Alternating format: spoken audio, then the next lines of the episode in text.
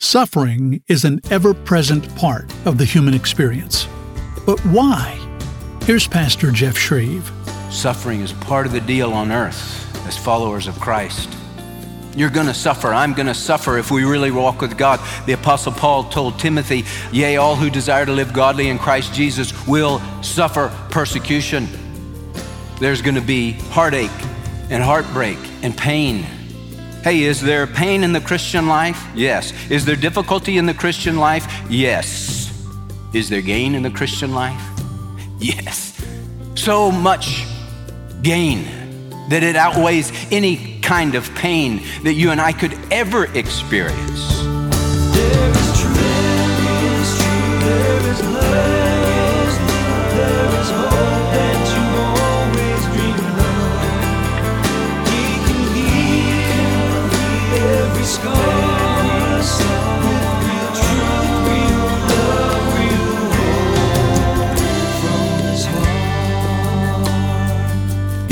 Very important from the beginning to teach people that there is great gain in the Christian life.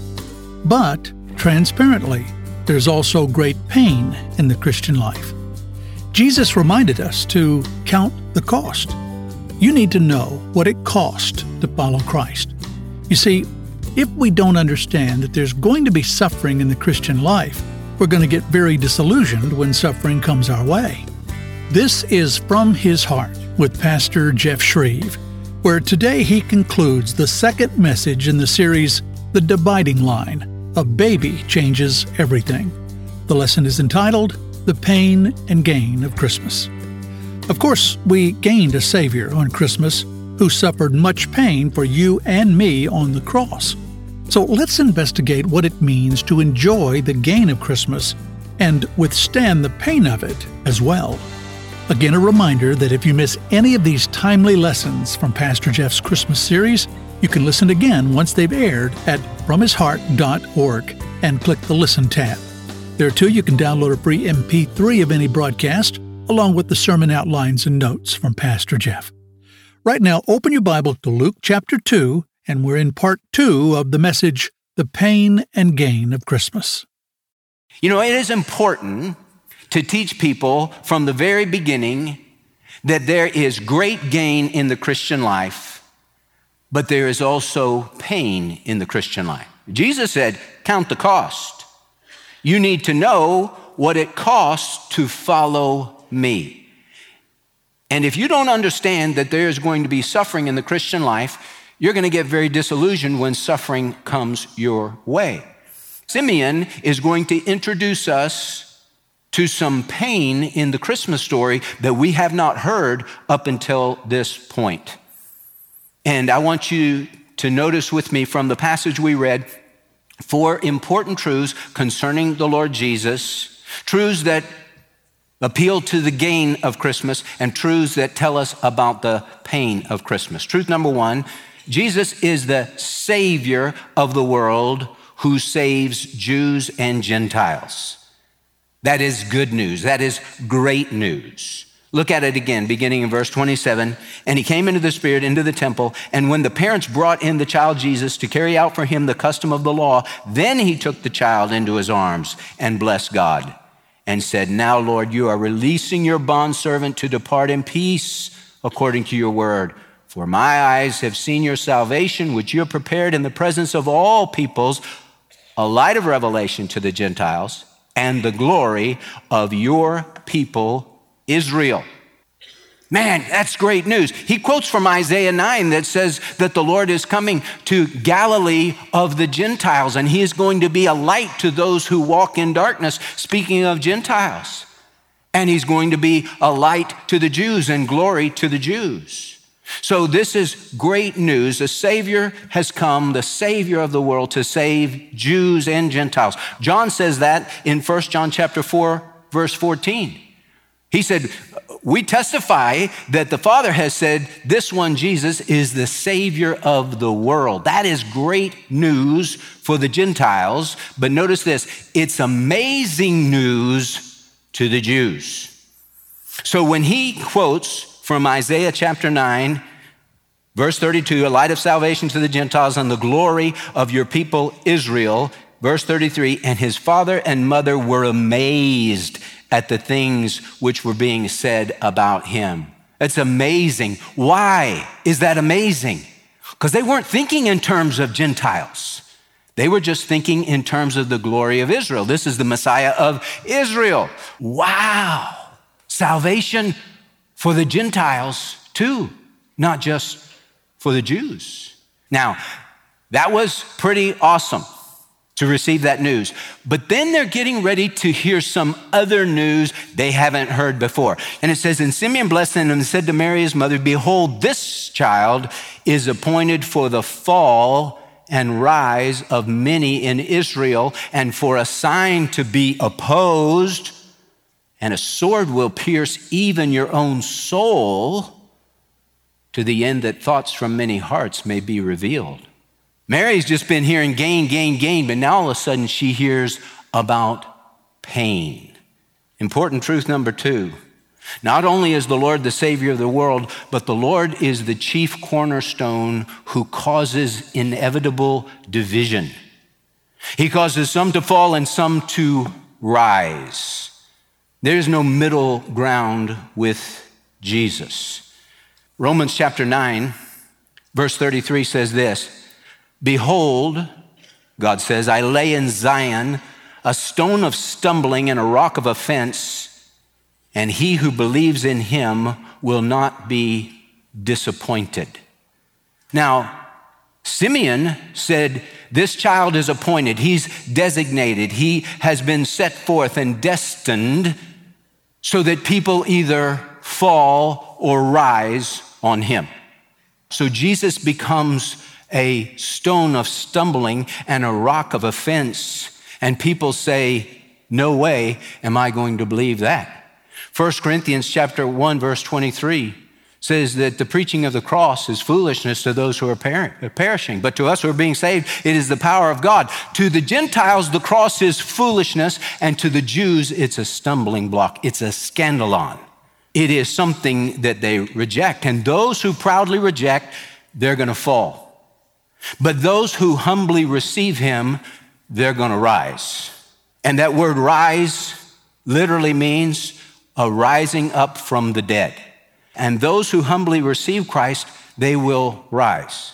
Now, I told you the story. Jesus, Matthew, Mark, Luke, he tells about the parable and he tells, Have you not read the stone which the builders rejected? This became the chief cornerstone and it was marvelous in our eyes. And then he says this and he who falls on this stone will be broken to pieces, but on whomever it falls, it will scatter him like dust.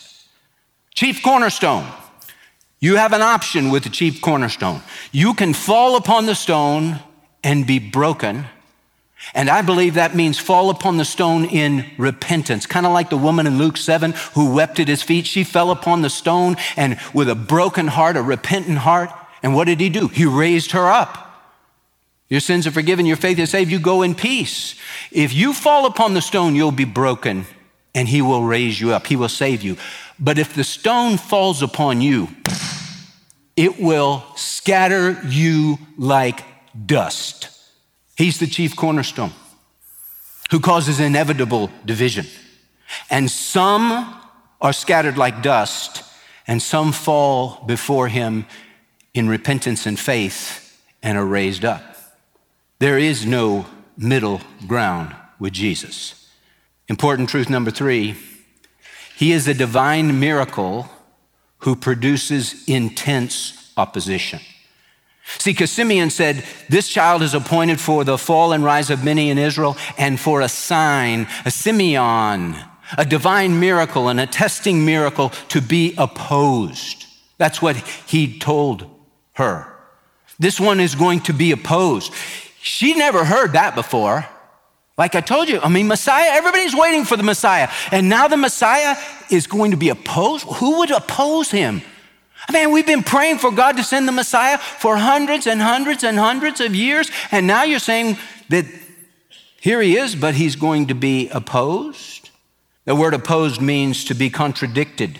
to speak against, to declare oneself against, to refuse to obey. That's what's going to happen to this one.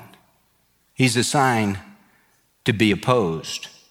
Now, the Jews did not receive him by and large. We know that.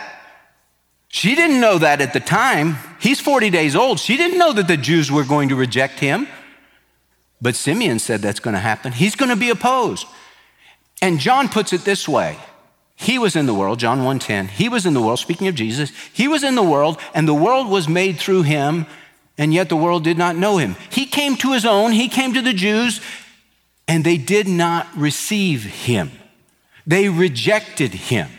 Who does Jesus have all the trouble with? The religious leaders who contradict him. What do they say about Jesus? He's insane. He's a Samaritan. He has a demon. He casts out demons by Beelzebul, the prince of the demons. He is a son of Satan. Here is God in the flesh right before these religious leaders who have spent their whole lives studying the Old Testament scrolls. And what do they say when they have God in the flesh right before him? You are a son of Satan. I mean, you can't miss it any more than that. You get it 180 degrees wrong. Why do they get it so wrong? because they chose their sin over God's Son. That's why. That's why. Because He is a stone of stumbling and a rock of offense. And when you're proud in heart, you don't want to humble yourself and fall on the stone. You stand up to the Lord and you say, Who is the Lord that I should obey his voice? And the Jews knew that Pharaoh did that. He said those same words to the Lord and was crushed like powder, but they're doing the exact same thing. Because here's the deal about sin sin does not want to submit to Jesus. The flesh does not want to submit to Jesus. The flesh says, Who is the Lord that I should obey his voice? I'm captain of my own ship. I want to do what I want to do. So the Jews chose their sin over God's Son. John chapter 3, Jesus said this, and this is the judgment that the light is come into the world. And men love the darkness rather than the light, for their deeds were evil. For everyone who does evil hates the light and does not come to the light, lest his deeds should be exposed. That's what was going on. Jesus was the light, and the light illuminates the darkness and it exposes people for their sin. And the people that don't want to come to the light, that, that are happy in their sin, like these religious leaders, they're going to fight the light. They're going to come against the light. They don't come to the light in brokenness. Now, a few of them did, Nicodemus did, but very few of the religious leaders. And the Jews, by and large, what they do, they rejected their Messiah. And they said, Oh, he, he's not the Messiah. No, no, no. And they had him crucified. Opposed God's Messiah. Mary's hearing this for the first time. He's a sign, he's a divine miracle that is going to be opposed. You know, the greatest miracle that Jesus ever did. We know that the biggest miracle he ever did was when he fed the multitudes 5,000 men plus women and children. That, that hit the most people. That's recorded in all four Gospels. But the the most powerful miracle that he ever did outside of his own resurrection was the resurrection of Lazarus in John chapter 11. And when he raised four day old dead Lazarus from the grave, it was in Bethany. Bethany is only a couple of miles from Jerusalem. And man, the news spread like wildfire what he did. And the Pharisees heard about it. And they convened a meeting to talk about this. This is a notable miracle. We can't deny it. What are we going to do? And it says this in John 11, 47 and 48. Therefore, the chief priests and the Pharisees convened a council and were saying, What are we doing?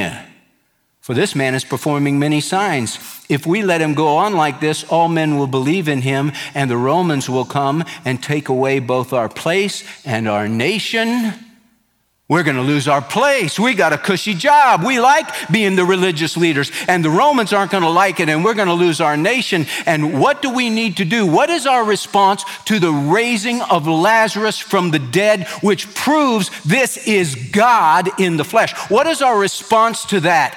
We need to kill Jesus. That was their response. They opposed him.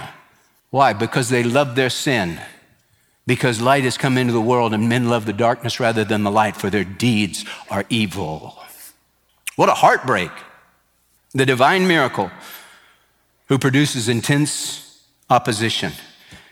And then, important truth number four He is a sword who brings pain and gain to true followers. A sword. See, talks about the stone, and then he talks about the sign, and then he mentions the sword. Verse 35 And a sword, Mary, will pierce even your own soul to the end that thoughts from many hearts may be revealed. A sword. The Greek word that's used here is for a long sword. Here's a picture of a Roman soldier's sword. It's a long sword. It could be uh, two and a half, three, maybe even four feet, this long sword. And, and it's going to go through her.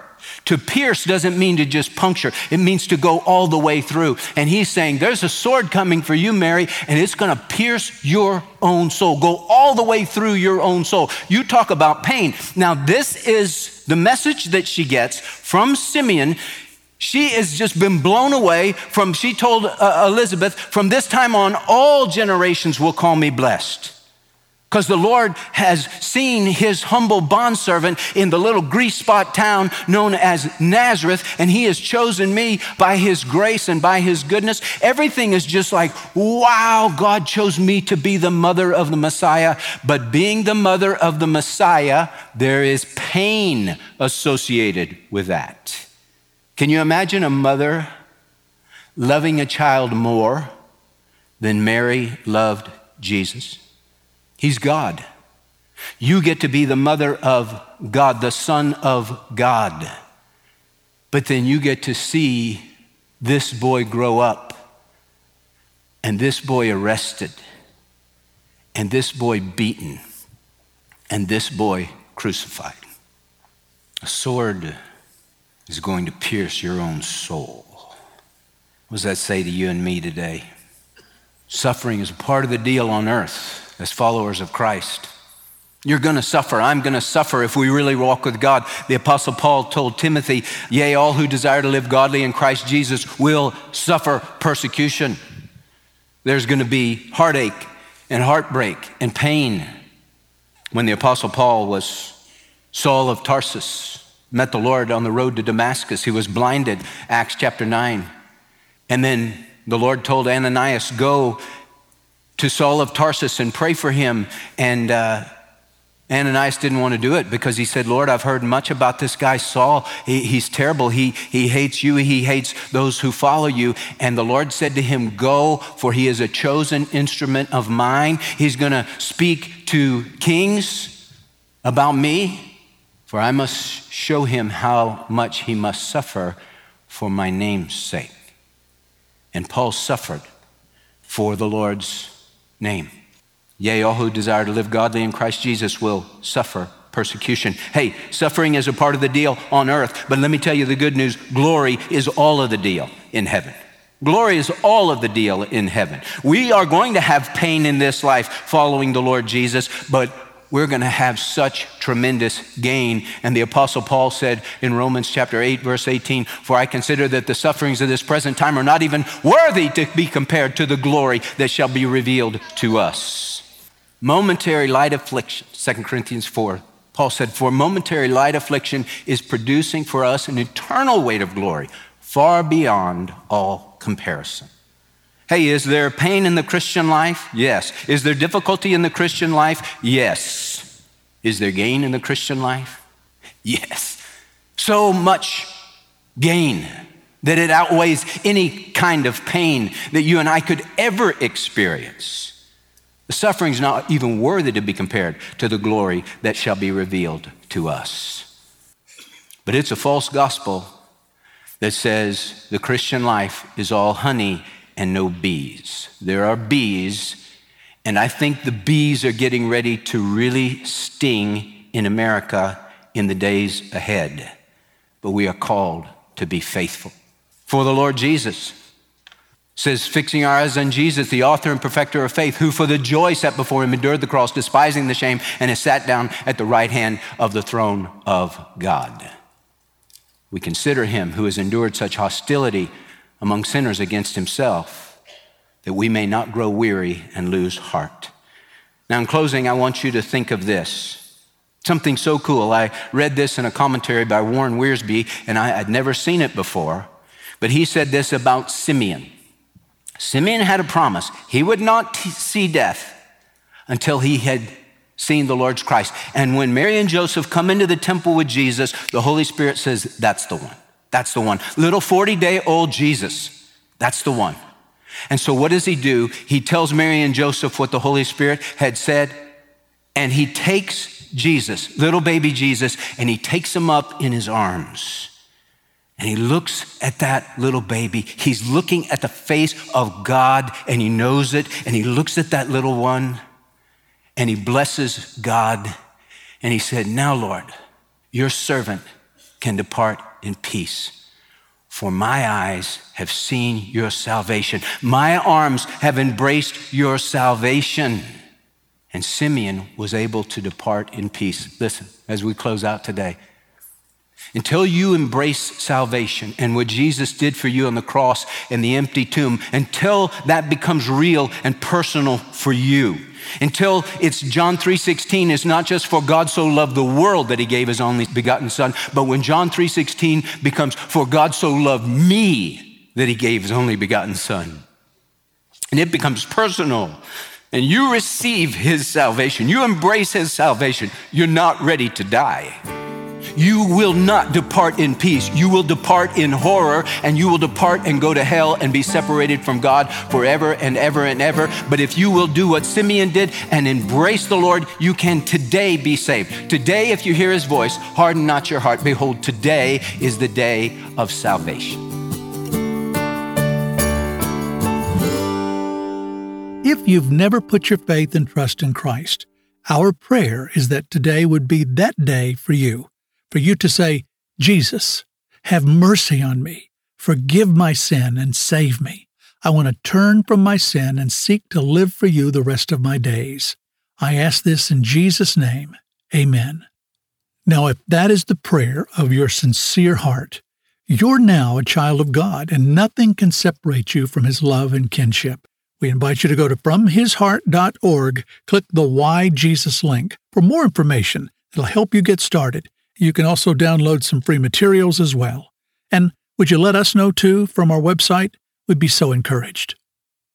Whether you're new to Christ or a longtime believer, would you like to embark on a journey that will transform your spiritual life and unlock a deep sense of joy and peace and hope? Pastor Jeff Schreve and 51 other Christian pastors and leaders have created a new daily devotional book for each day of next year. It's called Everyday Joy and Peace devotional book. It'll guide you into cultivating a tender heart filled with joy and peace and a deeper connection with God. That, of course, means a life filled with His abundant blessings. This gorgeous new devotional book with a faux leather cover is our gift of thanks to you for your support from His heart this month. It's a vital time to support us as we strive to move into next year on a solid financial footing and take advantage of greater expansion opportunities to share the good news. Would you help us with a year end gift today? Simply call 86640 Bible, 86640 Bible, or go online to give your calendar year end gift at fromhisheart.org. And when you do make that gift, we'll send you the Everyday Joy and Peace devotional book from Pastor Jeff as our thanks. God bless you and yours, and Merry Christmas. I'm Larry Nobles, hoping that you'll be right back here tomorrow when Pastor Jeff begins the last lesson in this series, The Dividing Line A Baby Changes Everything. That's on Wednesday, here on From His Heart.